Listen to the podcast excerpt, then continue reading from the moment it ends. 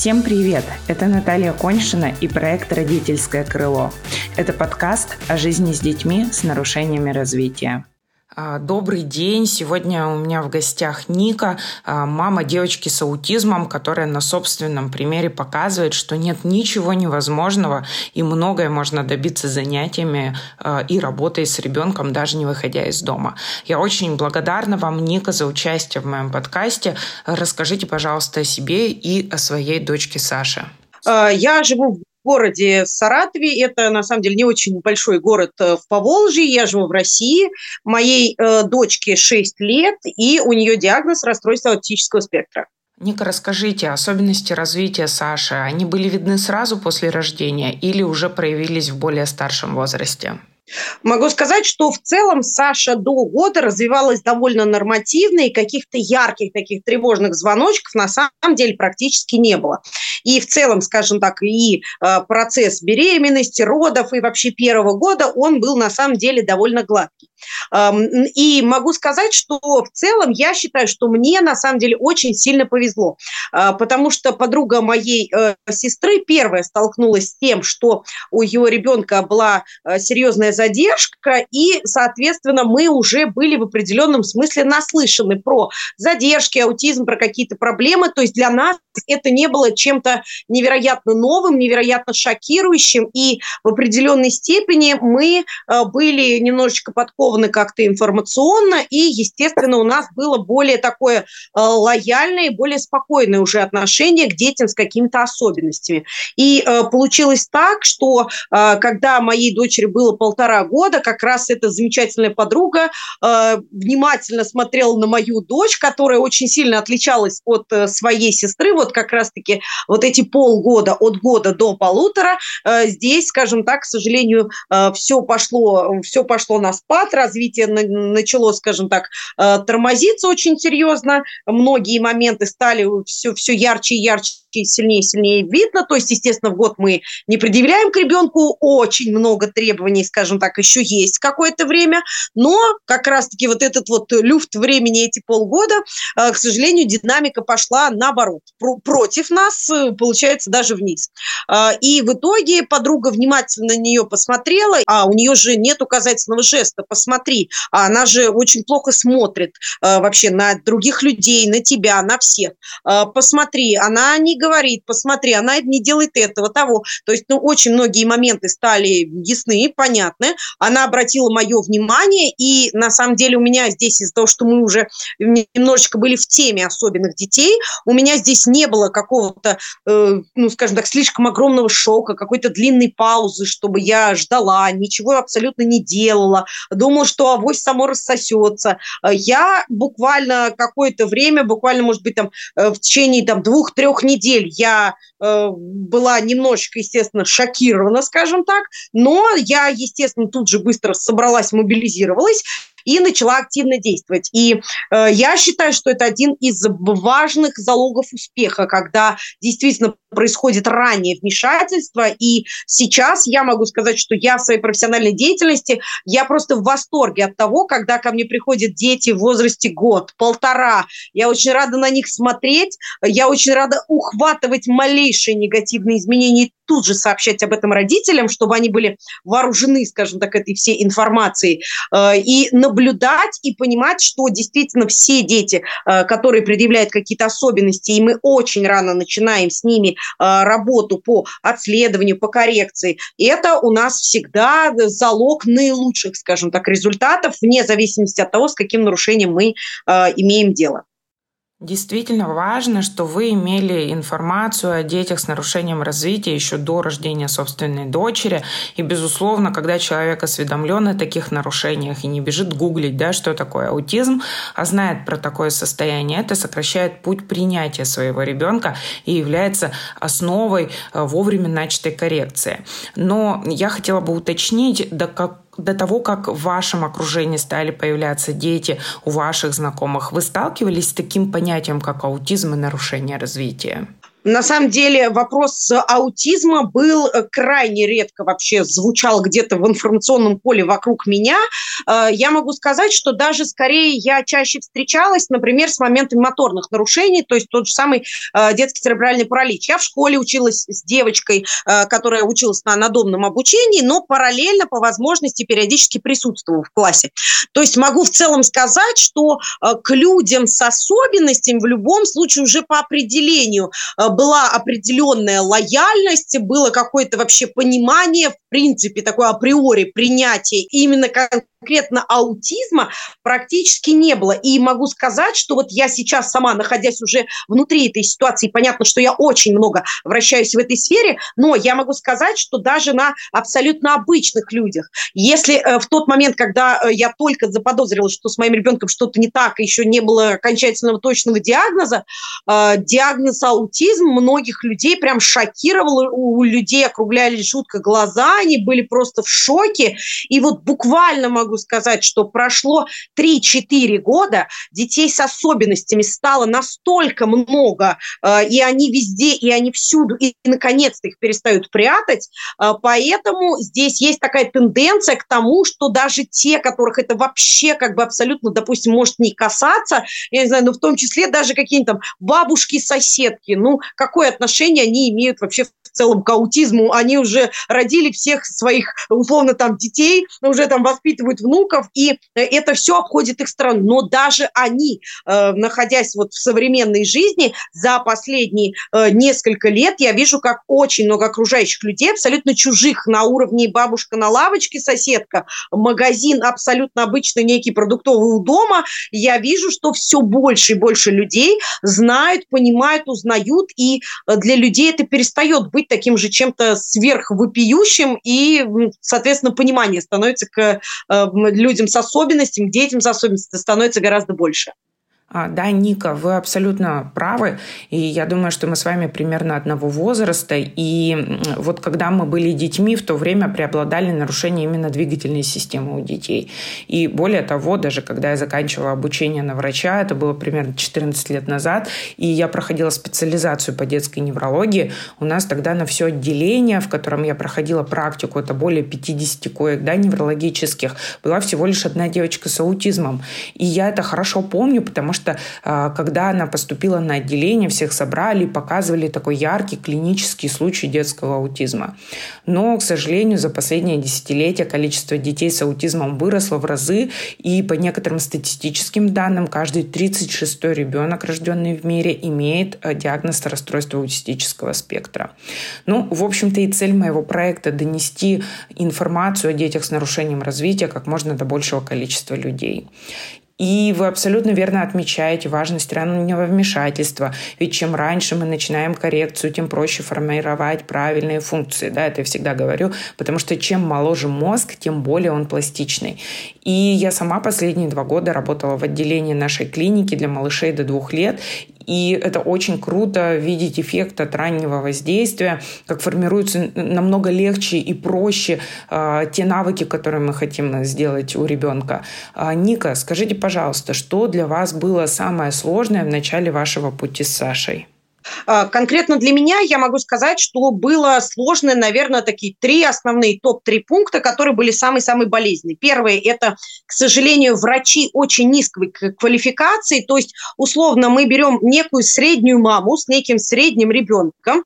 Куда идет эта мама? Эта мама идет, конечно же, в ближайшую районную поликлинику. И здесь мы, к сожалению, по факту, и до сих пор я с этим сталкиваюсь, и до сих пор мне о, при условии моих, моих колоссального объема моих знаний, мне, если честно, на, на уровне знаний мне становится еще тяжелее общаться с нашими э, неврологами, обычными, простыми, такими вот районными. Это же, получается, первые руки, через которых, собственно говоря, и идут все эти детишки с особенностями. И, э, соответственно, здесь это огромная беда. Их э, низкая квалификация, то есть, условно, к сожалению, вот именно конкретно в расстройстве аутистического спектра. То есть, э, так же, как вы сказали, что вот нам раньше вот этого ребенка с аутизмом показывали одного единственного говорили, смотрите, ребята, ничего себе. А я понимаю, что для того, чтобы они действительно шли сейчас в ногу со временем, они должны дополнительно обучаться. Но для того, чтобы дополнительно обучаться, есть определенные, я понимаю, я осознаю все их, э, скажем так, сложности и препятствия, но, тем не менее, факт остается фактом.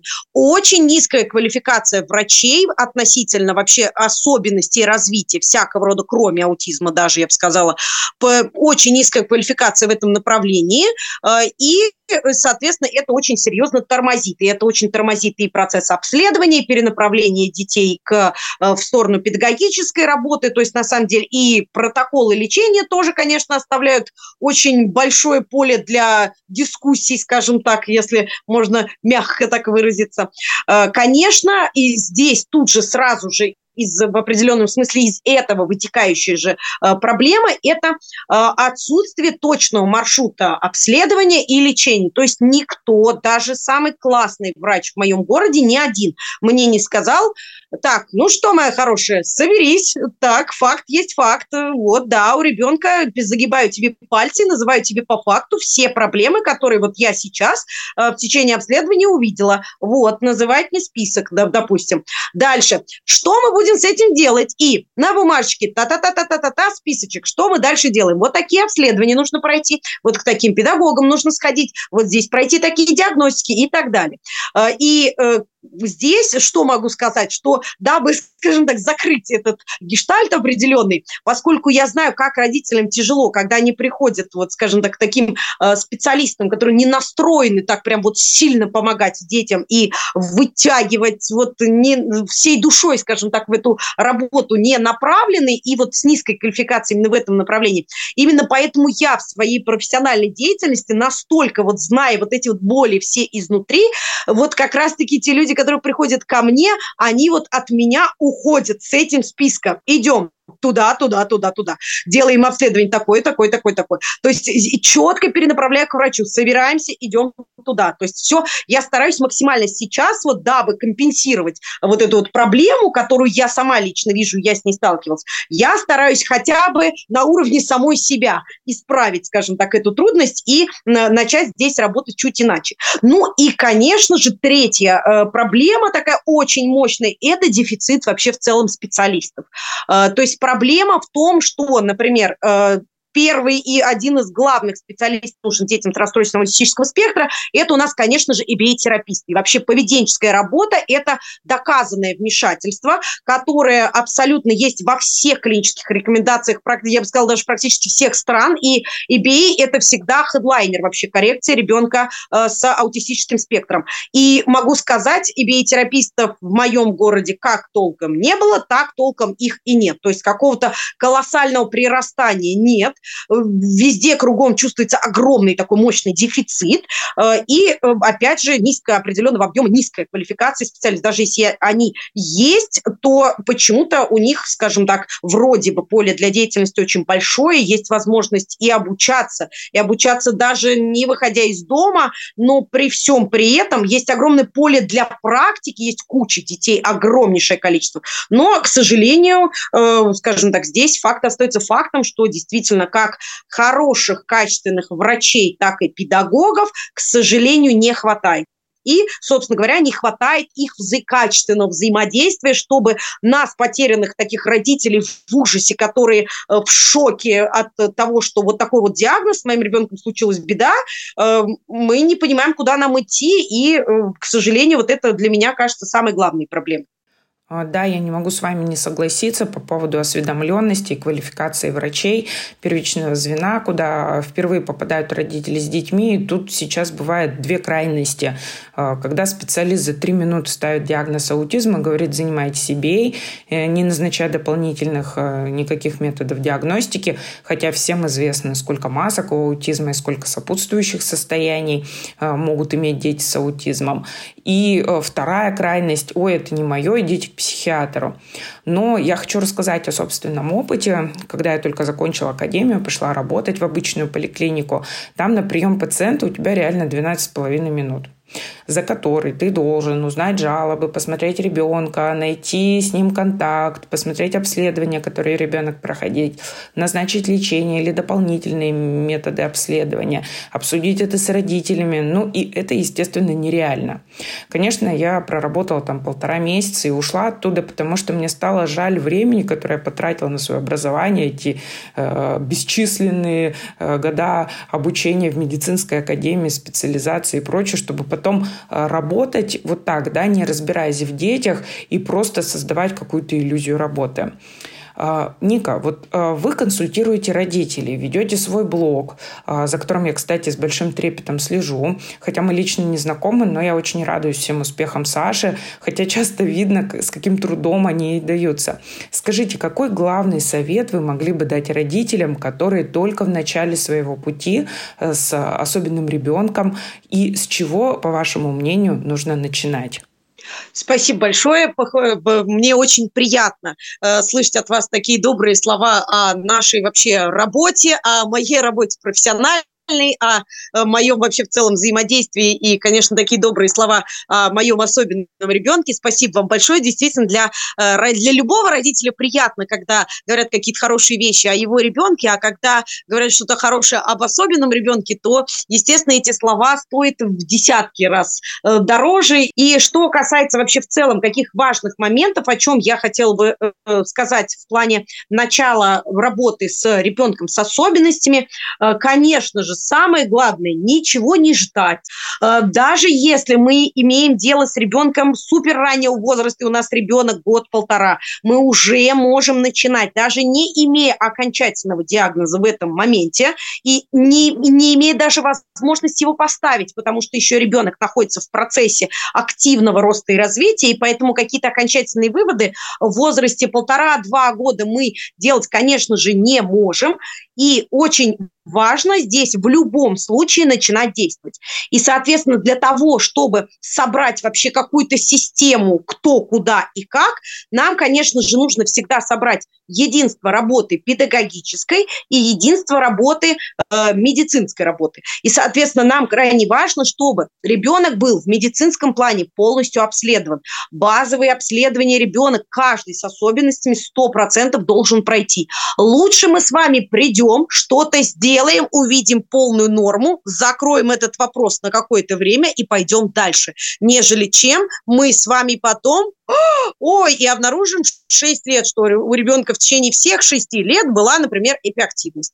Или же мы ребенка мучили э, и думая, что ребенок у нас аутистический спектр, а потом обнаружили, что у ребенка нарушение слуха. Соответственно, здесь очень важно понимать, что даже педагогическая работа очень сильно зависит от того, какие результаты обследований мы получим.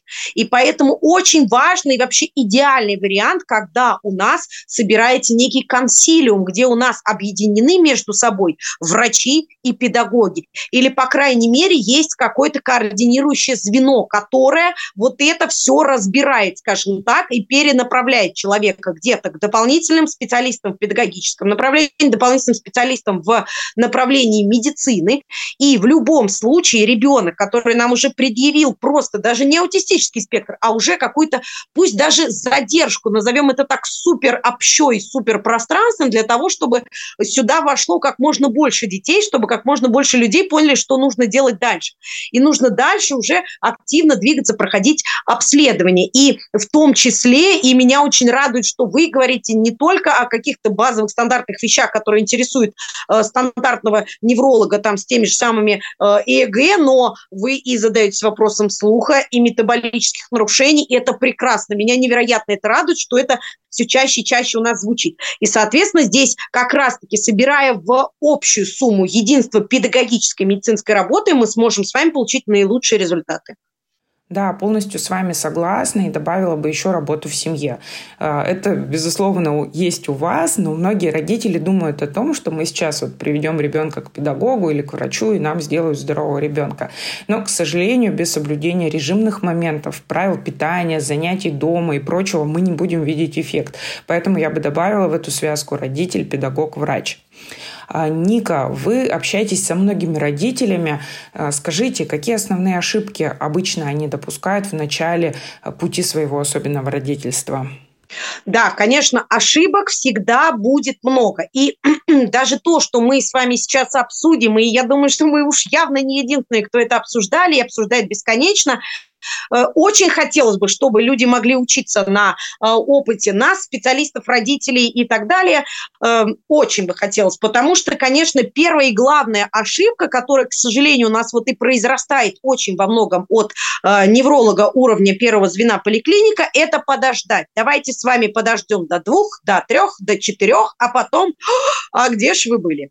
К сожалению, вот эта тенденция продолжает у нас существовать. Да, например, в каких-то более Э, крупных регионах, э, в каких-то более значимых звеньях, э, Москва, Питер, Казань, вот что-то, скажем так, самое-самое крупное, этого становится все меньше, меньше меньше. И даже государственная сфера становится действительно крутой, мощной, и читаешь заключение государственного невролога из стандартной весьма больницы где-нибудь в Москве, думаешь, блин, товарищ, респект тебе и уважуха, отличная работа, прекрасно описано, не отписка, галочка, как будто бы все что-то есть, но действительно качественное какое-то обследование. Поэтому здесь ни в коем случае мы должны понимать, понимать, что в ситуациях с детьми ждать промедления смерти подобно. Нужно в это четко э, внедриться, понять. И здесь в определенном смысле нужно э, в первую очередь не жалеть себя, бегая от диагноза, от осознания того, что мне тяжело, мне сложно, мне больно, мне страшно.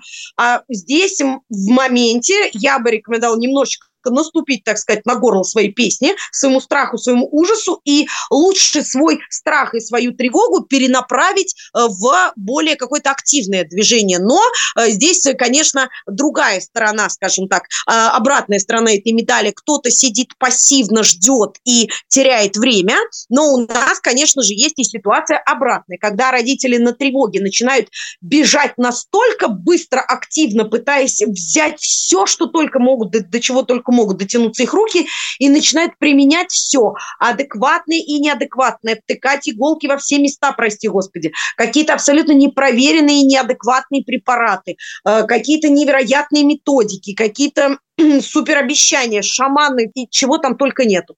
Э, нужно все-таки, конечно, стремиться в первую очередь, чтобы базис коррекции ребенка, это у нас были клинические рекомендации, то есть то, что уже у нас не просто опыт какого-то одного человечка, который говорит, мне помогло, и ты давай. Э, а все-таки здесь стараемся ориентироваться по большей степени на костяк, именно на клинические рекомендации. Еще один очень важный момент – это, конечно же, огромная надежда на то, что мы сейчас делаем какие-то стимуляции, попринимаем какие-нибудь ноотропы, э, нейролептики, и поведение само по себе исправится, ребенок сам по себе заговорит, запоет, запляшет, и дело задвигается. К сожалению, это катастрофическое заблуждение, и, как всегда, я всем напоминаю о том, что все наши высшие психические функции и вот этот венец творения, за которым бегут все родители, первая и главная жалоба большинства родителей родителей это речь, э, либо отсутствует, либо она какая-то ненормативная в рамках возраста. Это первое, на что э, чаще всего родители обращают внимание. И могу сказать, нет никакой кнопки, которая может нажать, и у нас резко появилась откуда-то речь.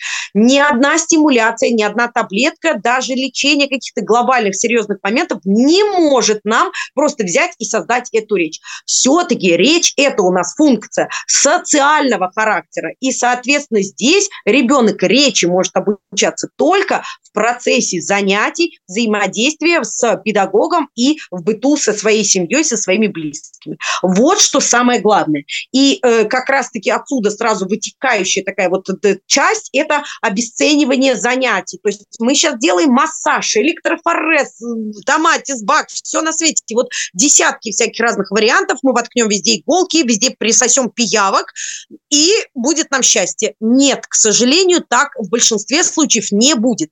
Я абсолютно не против от использования разного рода методов, и для кого-то эти методы те же самые какие-то массаж, томатис и даже э, терапия, например, в частности иглоукалывание может принести свои определенные плюсы. Но это все должно быть обязательно по назначению и всегда на фоне параллельно с занятием. Любой диагноз, какой бы мы с вами ни взяли, просто в рамках специфики каждого конкретного отдельного диагноза будь то аутистический спектр, алалия, э, СДВГ, диспраксия и так далее, и так далее, и так далее, иные все другие диагнозы, все равно занятия всегда будут первичными. Поэтому обесценивать занятия катастрофически нельзя.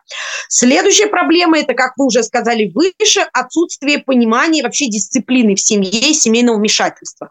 Здесь я всегда говорю о том, что я говорю, ребятки, давайте мы с вами сыграем в такую коррекционную арифметику. Смотрите, мы с вами берем 24 часа в день. Мы с вами вычли из этих 24 часов, там условно 10-12 часов, которые в среднем плюс-минус у нас уходит у ребенка на сон. Хоп, и мы с вами так жух, и вычли э, 10 часов на сон. У нас с вами осталось 14 часов. Хорошо, и даже представим, что у нас ребенок, например, посещает какой-то там несколько специалистов, или у него интенсивное вмешательство с терапистом, допустим, или это какая-то группа, группа, э, но тем не менее, допустим, это 4-5 часов, допустим, даже и 4-5 часов в день, это очень круто, это очень мощно на самом деле. И но мы с вами взяли, и вот из оставшихся 10 часов, там, условно, 14 часов, которые мы вычли из э, того, что у нас вот ушло на сон, грубо говоря, мы с вами вычли вот эти 4-5 часов занятий, и у нас с вами остается еще условно 10 часов свободного взаимодействия ребенка условно в семье. И, соответственно, дальше, вот здесь, где, собственно говоря, основная собака-то и зарыта, э, там, где ребенок в течение 10 часов условно находится в свободной деятельности в семье, и вот где, собственно говоря, и происходят основные, самые глобальные изменения. И поэтому полностью отрицать вообще значение семьи и дисциплины и порядка в семье, это, конечно, конечно, абсолютно утопично. Конечно же, хочу сказать о том, что обязательно должен быть вообще комплекс воздействия. Очень часто, допустим, у ребенка обнаружены метаболические нарушения, ребенку назначена генетиком э, или каким-то там неврологом или иным другим специалистом назначена терапия, э, родители честно, абсолютно порядочно и эффективно принимают всю эту терапию, и сидят и что-то ждут. Ну, мы сейчас полечим, сейчас же все само собой решится. К сожалению, нет, само по себе не решается, потому что все-таки комплекс медицинского и педагогического вмешательства всегда должен быть. Ну и на закусочку, скажем так, такой очень важный момент. Мы все о детях, а о родителях мы, как всегда, забываем. И в первую очередь о мамах, я бы сказала, мы забываем. А, и очень-очень важно, я бы сказала, что как можно скорее, как можно раньше, неважно, очно, а, онлайн, онлайн в любом формате, но все-таки психотерапия для родителей. Э, как знают мои подписчики, моя сакраментальная фраза про то, что здоровая кукушка – это великий дар, и вообще в целом его еще нужно заработать. Э, поэтому здоровое такое психическое состояние, такой психологический климат – это очень важно, это очень ценно, и без этого, к сожалению, не обойтись. И чтобы не сделать огромное количество ошибок, я очень рекомендую как можно скорее поступать в семье в психотерапию терапию. Да, Ника, я тут сижу и головой киваю, потому что согласна абсолютно с каждым словом. А, скажите, у Саши вот очень хорошая динамика в развитии. Я видела у вас в сторис, что она делала там в три года и что она делает сейчас. Это очень круто, очень здорово. Скажите, пожалуйста, какие основные принципы есть у вас в семье, благодаря которым вы имеете такой успех в развитии Саши? Ну, конечно же, первое, то, о чем я уже сегодня говорил не один раз, это раннее вмешательство. Я могу сказать, что уже с полутора лет, с 1,8, э, коррекция шла в гору, в гору, в гору, активнее, активнее, шире, шире, шире. Э, то есть, естественно, здесь у нас раннее вмешательство – это действительно очень важный фактор, потому что, опять же, как мы с вами сказали о том, что переучивать всегда хуже, чем учить заново. Естественно, мы понимаем, что если у нас вектор развития у ребенка пошел не туда, да, и чем ближе мы его тянем в нормальное русло, тем дальше многие вещи потом уже начинают развиваться где-то какие-то небольшие кусочки, пусть понемножечку, по чуть-чуть, но самостоятельно и при, ми- при минимальном вмешательстве. Вообще в целом нужно понимать, что у моего ребенка в среднем присутствует около 30-40 часов коррекции в неделю. То есть это общая сумма, это не только там какая-то биотерапия и так далее. То есть здесь это общая сумма всей коррекции. Причем коррекция абсолютно комплексная и здесь внутри этой коррекции чего только нет. Здесь есть и работа и групповая, и индивидуальная. Здесь есть работа и физического развития, и нейрокоррекции, и биотерапия. Э, здесь есть, на самом деле, очень большой объем разнообразной работы, и как раз-таки вот за счет вот этой комплексности и максимально широкого разнообразия, э, и, конечно же, распределения приоритетов, э, то есть здесь, конечно, на самом деле, о чем хочется сказать, что очень многие родители, например, те же самые моменты вот хотят, требуют речь, какие-то вот моменты, но при всем при этом, например, э, есть э, такая ситуация, что пока мы в физическом плане не проработаем у ребенка, например, те же самые там какие-то межполушарные связи, например, то, естественно, речь будет западать, застревать, и у нас будут большие проблемы. Э, пока у ребенка тот же самый лоб не проработан и максимально не подтянут близко к норме, мы не увидим, что у ребенка сократятся эхололии, какие-то персеверации, однотипные повторения в речи, они у нас сокращаться, ну, практически не будут. За, за, конечно, может быть, за рамками того, что прям супер так вот оттренировано, например, в рамках той же биотерапии. Конечно же, у моей дочери есть плотное качественное лечение. Она всегда, скажем так, достаточно качественно обследована, она регулярно сдает анализы, и все ее какие-то метаболические нарушения, дефициты и прочие иные трудности, они всегда под контролем. То есть каждые 3-4 месяца обследования, анализы, все смотрим, и постоянно она находится на активной поддержке.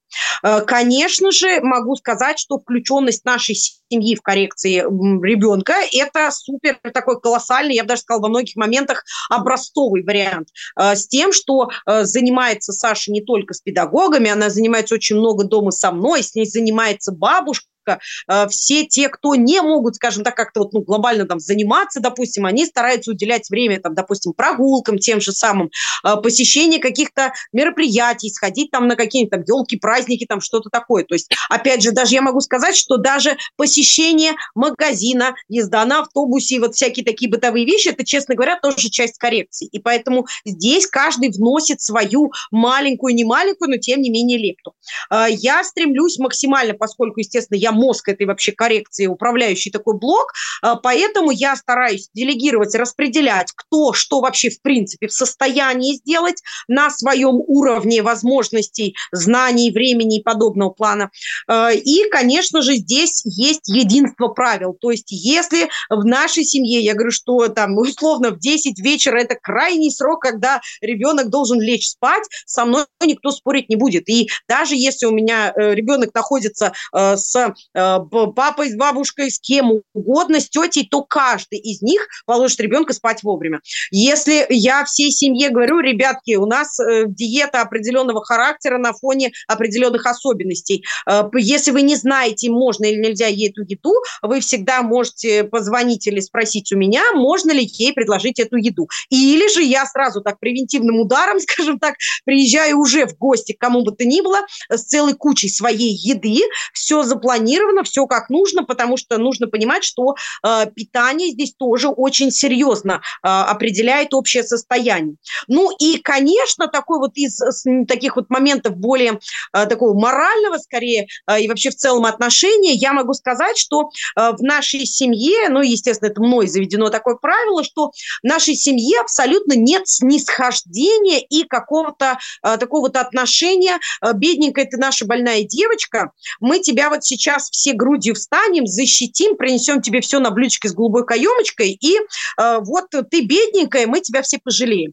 Э, я настаиваю на том, что ребенок с особенностями должен э, у нас быть в семье, в структуре, в обществе и во всем, и нужно спрашивать э, много и стараться и тянуться к многому и к большому для того, чтобы постепенно, постепенно, да, не загибать какие-то невероятные планки, но постепенно, постепенно просить, просить, просить у ребенка в быту, э, на занятиях, везде и всюду, просить как можно больше, и вероятность получить много в разы возрастает. Да, и это правильно, потому что основную цель, которую мы ставим, когда занимаемся с ребенком, это цель его адаптировать. Вылечить аутизм, к сожалению, мы не можем. Хотя сейчас мы можем слышать разные там шарлатанские лозунги про вылечивание аутизма за три месяца, но, к сожалению, это неправда и невозможно. И одно дело, когда мы работаем с малышами, а другое, когда уже с подростками или детьми там старше 5-6 лет, и где мы максимально вообще должны обеспечить комфортную полноценную социализацию, сформировать навыки самообслуживания, бытовых навыков, там, ходить в магазины и делать какие-то важные вещи э, для того, чтобы э, комфортно и хорошо жить. И я, конечно, понимаю, что материнское сердце не всегда может быть таким прагматичным и относиться особенно э, с нейроотличными детьми, но наша задача смотреть на будущее и понимать, для чего вообще мы, в принципе, это все делаем. А, скажите, а, состоите ли вы в каких-то родительских сообществах? И если да, что это вам дает? Ну, смотрите, что касается родительских сообществ, здесь такая история, что в самом-самом начале мне, честно говоря, особо было не до родительских сообществ, потому что я кинулась э, денно и ношно э, читать и обучаться в сторону вообще э, всех возможных и невозможных э, сфер э, развития, и поэтому э, здесь получилось так, что я практически не состояла в каких-то родительских сообществах. Сейчас уже э, я не состою в родительских сообществах, потому что, скажем так, мой блог – это определенное такое ядро, где, собственно говоря, и я и есть некое родительское сообщество. Каким-то вот таким образом получилось. Какие-то вот такие минимальные моменты в плане родительских сообществ, с которыми я пересекалась, здесь, конечно, были классные, отличные родительские сообщества, которыми только поаплодировать, но и, к сожалению, нужно, пожалуй, здесь сказать про негативное. Поскольку я такой человек невероятно правдивый, поэтому я всегда люблю а, обнажать то, о чем многие не говорят, поэтому все-таки я, я считаю, что я имею полное право об этом говорить. А, и, собственно говоря, в родительских сообществах я всегда выступаю за то, чтобы а, было какое-то ядро и какая-то глава была, так сказать, у этой организации, а не просто какой-то хаотичный сбор э, мам, потому что здесь э, какой есть, скажем так, такой подводный камень, очень-очень большой. А, это подводный камень, э, то есть собираются люди, никто не обладает, по большому счету, никакой достоверной информацией, вот сказать, что вот кто-то один мощный опытный родитель, который транслирует, что нужно делать так, так, так, так, так, а вот сходите туда, получите консультацию там и тому подобное, прочитайте вот эту литературу, обратитесь вот туда, обратитесь сюда, а очень часто получается так, что у нас здесь немножечко э, Э, уровень такой бабушки на лавочке начинается. И, соответственно, здесь очень э, есть такой негативный фактор, это такая ошибка выжившего. А нам помогло. Э, и, соответственно, это в рамках, когда мы разбираем с вами множество детей, естественно, один некий частный случай не равно тому, что это будет действовать на всех абсолютно. И как раз в том и суть, что когда э, какой-то педагог или врач, он оценивает это более сухо, более статистически точно, а родитель очень часто в силу просто своих знаний, в частности незнания, э, не может оценить, понять, сделать какие-то выводы и какое-то планирование оформить. Э, поэтому все же, что касается родительских сообществ, что здесь хочу сказать. Э, во-первых, я за то, чтобы всегда этим руководили какие-то специалисты. То есть первое – это некое ядро, скажем так, интеллектуального характера, то есть тот, кто скажем так, направляет вообще в целом людей в какую-то положительную сторону, это раз. И во-вторых, я за то, чтобы э, здесь у нас родитель в родительских сообществах всегда в том или ином объеме э, присутствовал человек, который у нас близок к вопросу психологии, поскольку здесь тоже, опять же, я, я считаю, что я имею право об этом говорить абсолютно так вот честно и открыто, о том, о чем другие не говорят, дабы этот сбор бедных, несчастных, раненых родителей не превращался в такое потенциально некое змеиное гнездо, где каждый пытается кого-то ужалить с целью излить свою боль. То есть даже это не говорит о том, что это плохие люди. Это говорит о том, что это люди израненные, и им нужна помощь. Э, и здесь все-таки лучше получать помощь более профессионального характера. Поэтому я очень за родительские объединения, но э, я за то, чтобы у этого были очень мощные, хорошие, качественные руководители руководителя. На мои консультации часто обращаются родители, которые уже имеют какую-то информацию, но, к сожалению, они ее берут не из каких-то там да, научных достоверных источников, а прочитав э, в различных родительских чатах. И она основывается на субъективном опыте тех, кто вообще писал да, эту информацию. И часто это может дискредитировать методику, про которую да, там описано, а, потому что при всей общности внешних проявлений детей с аутизмом все эти дети разные. Они могут иметь абсолютно разный набор состояний, а, которые будут сопутствовать да, их основному диагнозу. И без диагностики это определить очень сложно. И не зная полностью состояние ребенка, а, мы можем а, какой-либо методикой даже навредить, либо не увидеть э, эффекта да, от этой методики. И это приводит к тому, что сама методика дискредитируется самими же родителями. Да, спасибо вам за этот комментарий. Ника, с какими главными проблемами вы сейчас сталкиваетесь, воспитывая ребенка с аутизмом?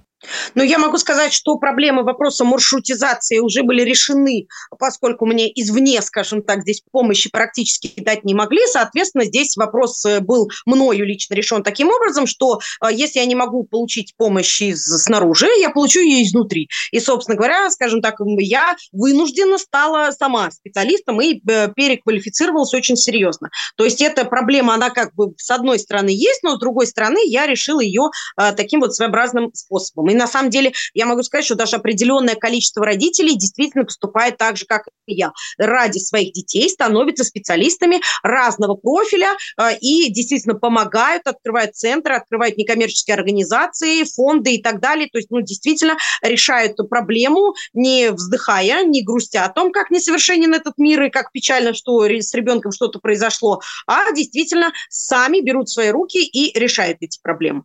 Безусловно, остается проблема проблема дефицита специалистов, э, потому что, к сожалению, все-таки в городах, которые у нас поменьше, э, дефицит специалистов э, с высокой квалификацией остается очень ярким. И опять же, здесь, к сожалению, во многом это происходит, эти вопросы решаются, к сожалению, моими руками, что, естественно, сказывается вообще в целом на моем состоянии. То есть, конечно же, я понимаю, что моя работа, мое обучение, оно очень сильно происходит на износ.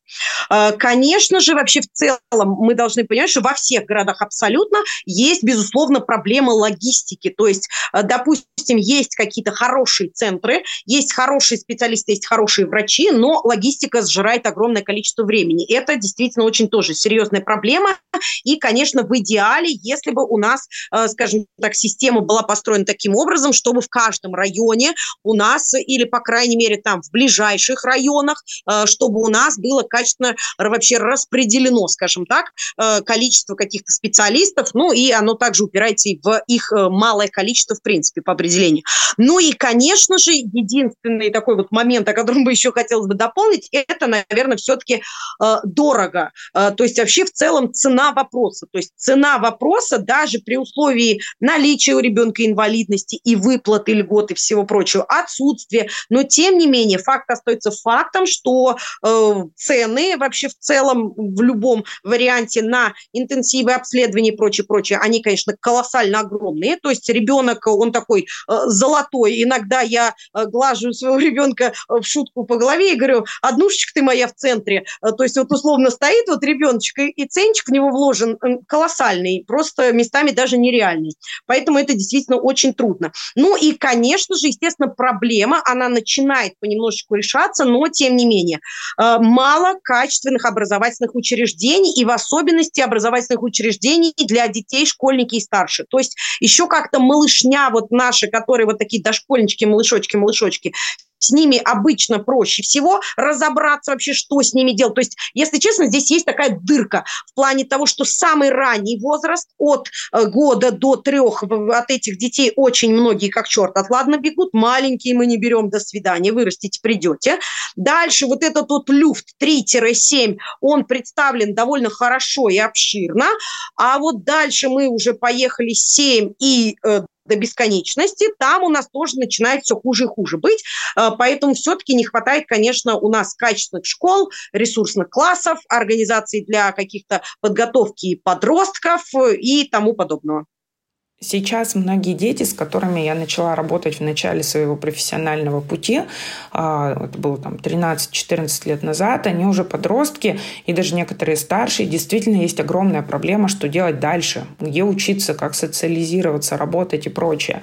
Но, к счастью, за последние несколько лет начинают появляться организации, которые помогают в этом, и постепенно их становится все больше и больше. Я думаю, что, конечно, ситуация с аутизмом в таком объеме, который мы имеем сейчас, она достаточно недавно возникла, и я надеюсь, что постепенно общество будет э, перестраиваться и давать какие-то новые возможности детям и молодым э, людям с аутизмом и их семьям. Ника, спасибо огромное за ваш рассказ, за вашу убедительную, твердую, ясную точку зрения. Мне, как специалисту, было безумно приятно с вами сегодня общаться. Я уверена, что этот выпуск будет полезен для всех, и вы такой мотиватор, коуч. И я думаю, что это полезно не только для родителей, но и для специалистов, которые работают с детьми. Ну и в конце я хотела бы вас попросить дать главные советы родителям детей с аутизмом. Ну, конечно, что касается советов, естественно, я очень во многом повторюсь о том, что я уже говорила. Конечно же, безусловно, детям с особенностями нужна хорошая база обследований. Пока мы не имеем обследования, тем более наука наша сейчас шагает бодро вперед, и у нас есть и качественные МРТ, и хорошие ЭЭГ, и обследование слуха, и куча анализов нам в доступе, и много-много всего, поэтому ребенок с особенностью должен быть обязательно обследован. Очень многие заблуждаются заключается в том, что если ребенок румяный бежит на двух ногах и не вытирает сопли рукавом 24 на 7, что значит он абсолютно здоровый. Нет, давайте с вами залазить и ковырять, и выяснять, потому что все-таки э, мы должны понимать, что у ребенка уже есть фасад нарушения развития, нарушения речи, нарушения какие-то поведенческие. Это уже повод выяснять, что же там внутри еще работает не так. Конечно же, качественная педагогическая диагностика. Нам она необходима, и вообще в целом педагогическая работа – это важнейшее звено. То есть в целом, даже если мы сами возьмем э, такой вот нехороший вариант или-или, то мы должны понимать, что в отсутствии педагогической работы вообще в принципе ничего не будет работать. Даже если мы возьмем и создадим с вами все условия самые идеальные, самые шикарные, пока нет педагогической работы, система не работает. Это факт, это нужно принять как данное, в это уверовать и начать действовать в этой парадигме. Э, что касается психотерапии родителей, об этом я уже сказала, и э, здесь могу сказать, что процессом, э, то есть условно процессом вообще коррекции руководит родитель. И как вы сказали, вот вы так, вы так мотивирующие, вы так четко, вы так собраны и так далее, я могу сказать, что к этому я пришла в процессе, во-первых, своего длительного, очень глубокого и серьезного обучения. Это раз. И вторая часть, это, конечно же психотерапия. Собраться в кучу после того, как тебя диагноз просто расщепил на атомы, собраться назад, э, на это нужен ресурс. Не надо мыслить себя суперменом. Суперменов из нас нет никого абсолютно. Мы все простые смертные люди, и нам нужно собраться э, в кучку для того, чтобы продолжать действовать во благо э, себя и своего ребенка, и вообще в целом всей семьи. Обязательно я хочу дать рекомендацию о том, что не только нам важны какие-то академические практические знания и навыки, это в сторону речи двигаться, но не забывать про комплексность развития, про то, что ребенок обязательно должен быть хорошо адаптирован в быту, и это едва ли не самое главное, потому что можно не говорить э, и как-то справиться худо-бедно альтернативной коммуникацией. Но если ребенок у нас не ест, не пьет, не спит, э, не может одеться, не может обуться, это огромная проблема. Э, и, э, конечно же, я скажу об обучении родителей. Обучении родителей хотя бы в ключе общего понимания. Абсолютно не обязательно всем становиться самостоятельно специалистами, вести своих детей, других детей и так далее, но, по крайней мере, базисное, простое, базовое понимание такой э, общей системы для родителей обязательно должно э, быть. Э, и, конечно же, если так вот уже, скажем так, глобально подводя итог, что хочу сказать, здесь есть такие две стороны одной медали. Первая сторона медали в том, что очень-очень многое в наших руках, и мы можем очень много многое создавать, но, с другой стороны, всегда нужно помнить и э, в себе исключать такой определенный комплекс Бога и мыслить о том, что я могу сейчас сделать трынь волшебной палочкой, и у нас э, все будет идеально. То есть нужно э, трезво и адекватно смотреть на эту жизнь, активно трудиться, и на самом деле очень многое будет становиться э, более реальным, и жизнь будет становиться определенно лучше, даже несмотря на то, что ребенок особенный, ему трудно и тяжело. Ника, спасибо огромное еще раз.